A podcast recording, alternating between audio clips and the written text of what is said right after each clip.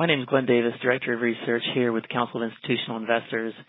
And on today's podcast, we're going to be taking a few minutes to pull back the curtain, so to speak, to understand the work done by proxy advisors that precedes the release of their reports on pivotal votes. Particularly, we're going to be talking about cases where shareholders are being asked to choose between two competing visions for a company's future and board seats are at stake. Joining us by phone to tell us how the sausage gets made is Cristiano Guerra, Executive Director of M&A and Contested Elections for Institutional Shareholder Services. Welcome, Cristiano. Hi, Glenn. Thanks for having me. Let's start with just a question about staffing. It's an understatement to say there are a lot of moving parts when making judgments about which side of a contest has the best chance of driving long-term value. How do you staff a team to cover every proxy contest rigorously? Right. Well, you know, proxy contests, they've really evolved in recent years. For one, they've become a lot more complex, but they've also grown significantly in size. I think when you look at one of the clearest takeaways from this past proxy season was the fact that, that market cap is no longer a deterrent to activism, uh, especially when you look at, at P&G. And it takes a, a good amount of time and effort to properly assess high profile contests, especially when they're clustered together this June, for instance, we saw a, record eight contests in eight days.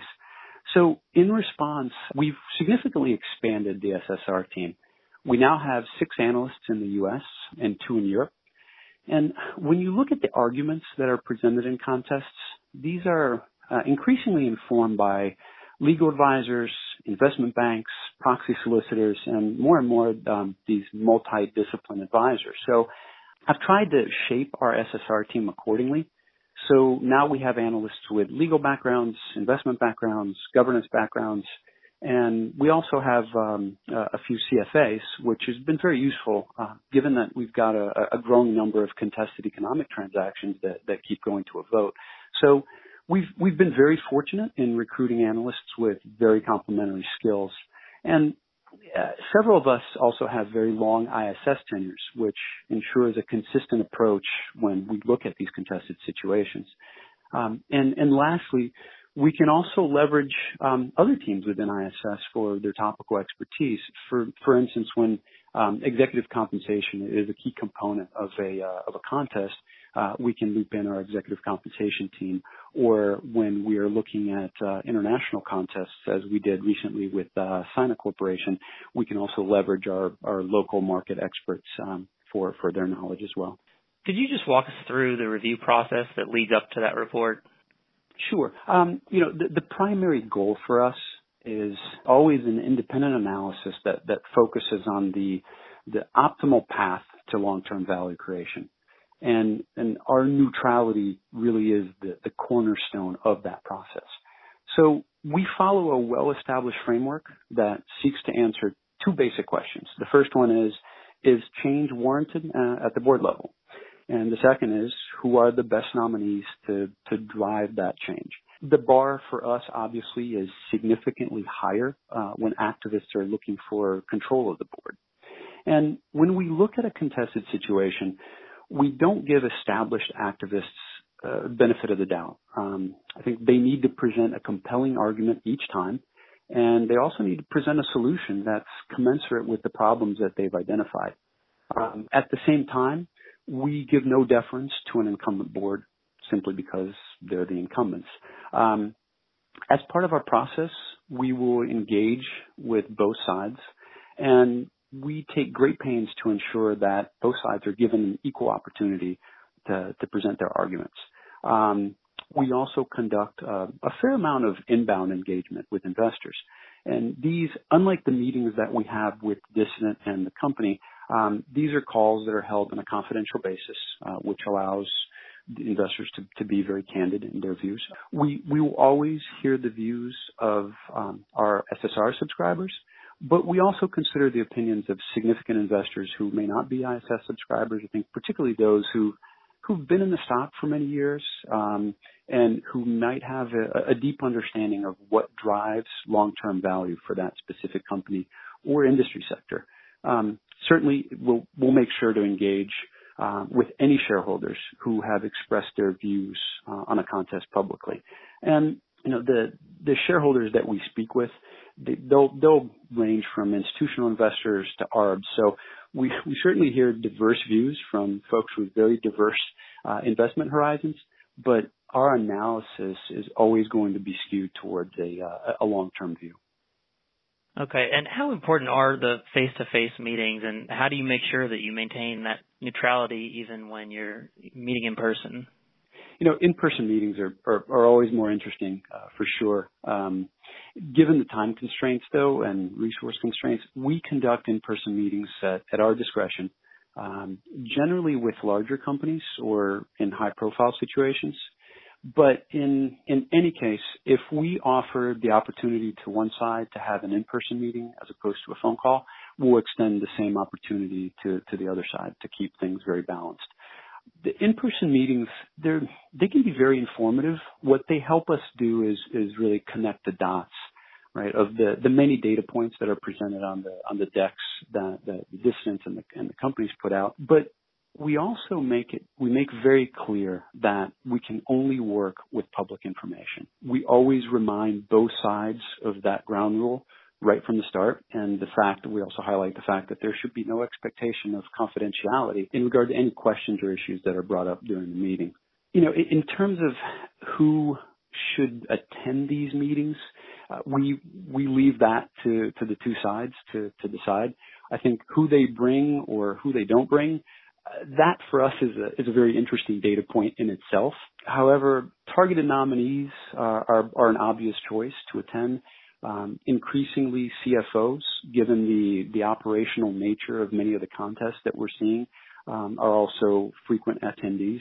The one thing I, I, I get asked quite a bit um, uh, about you know, whether companies uh, or, or even activists should bring their advisors with them. I would recommend against that unless those advisors have something very specific to add to the discussion. You know, after all, I think I don't know that you necessarily want your investment banker uh, explaining something to us rather than your own CEO or your CFO. And, and in terms of, I think what makes for a really good presentation from the dissident side, what we're looking for is a very clearly articulated argument that's based on fact and that demonstrates a strong understanding of the business. We're looking for what really is the focus of, of the dissident argument.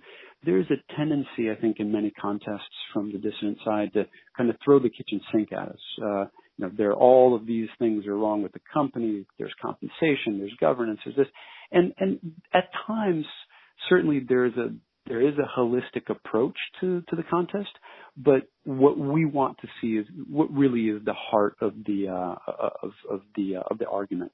And you know, it's it's not from the dissident perspective. It, it's not enough to to simply point out the, the obvious problems. A, a compelling, minimally invasive solution that carefully considers the downside risks will, will always be the most convincing.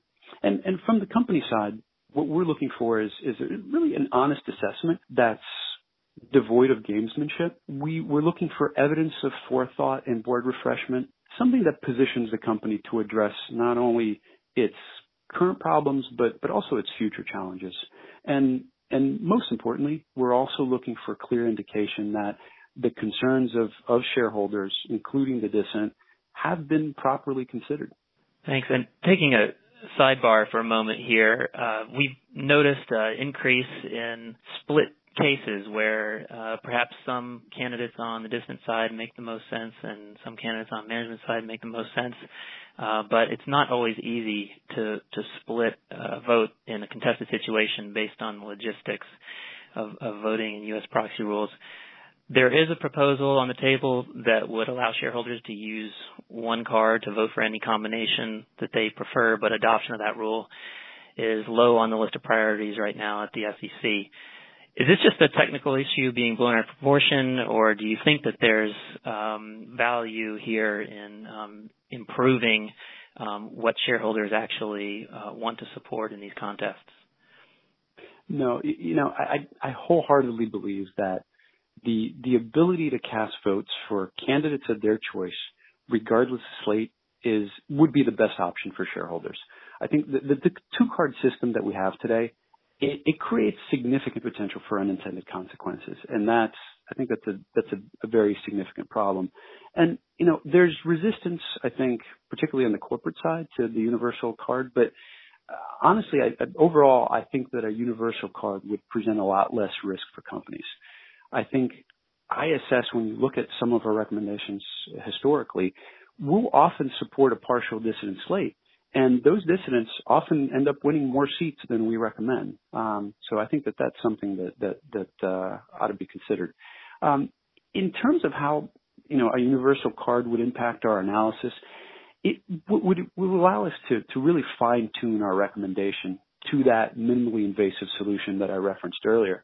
Uh, we wouldn't necessarily recommend for more dissident nominees um, if a universal card were used simply on a comparative basis.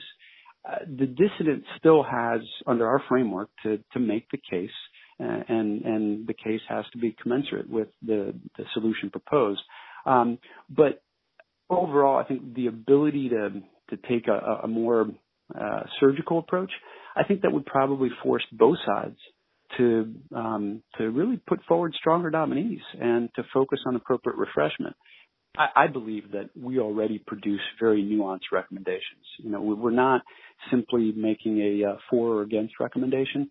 The goal for us has always been to provide our clients with a useful, thoughtful, independent analysis. And what a universal card would allow us to do is to just waste a lot less time on thinking through the potential unintended risks of our recommendation.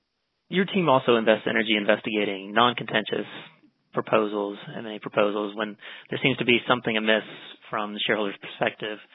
Uh, could you give us some color into how that plays out with the broader ISS team? Sure. So the SSR team currently reviews the analyses of uncontested economic proposals that are written by the um, uh, the industry sector teams within our benchmark group. So sometimes those analysts that, work on those uh, reports, they'll raise red flags when they see something unusual. It can be uh, poor disclosure, or or it can just be terms that don't seem to add up. For instance, you know why why are the shareholders of a target company in a merger being offered a valuation that's disconnected from that of their peers? So we can collaborate with them or take over the analysis at that point. And often what we'll do is we'll reach out to the companies um, uh, to, to get additional color or clarification. And sometimes these concerns can be explained in the report, and sometimes they rise to the level of warranting a, a negative recommendation. So, but overall, um, we we still recommend against less than five percent of uncontested mergers.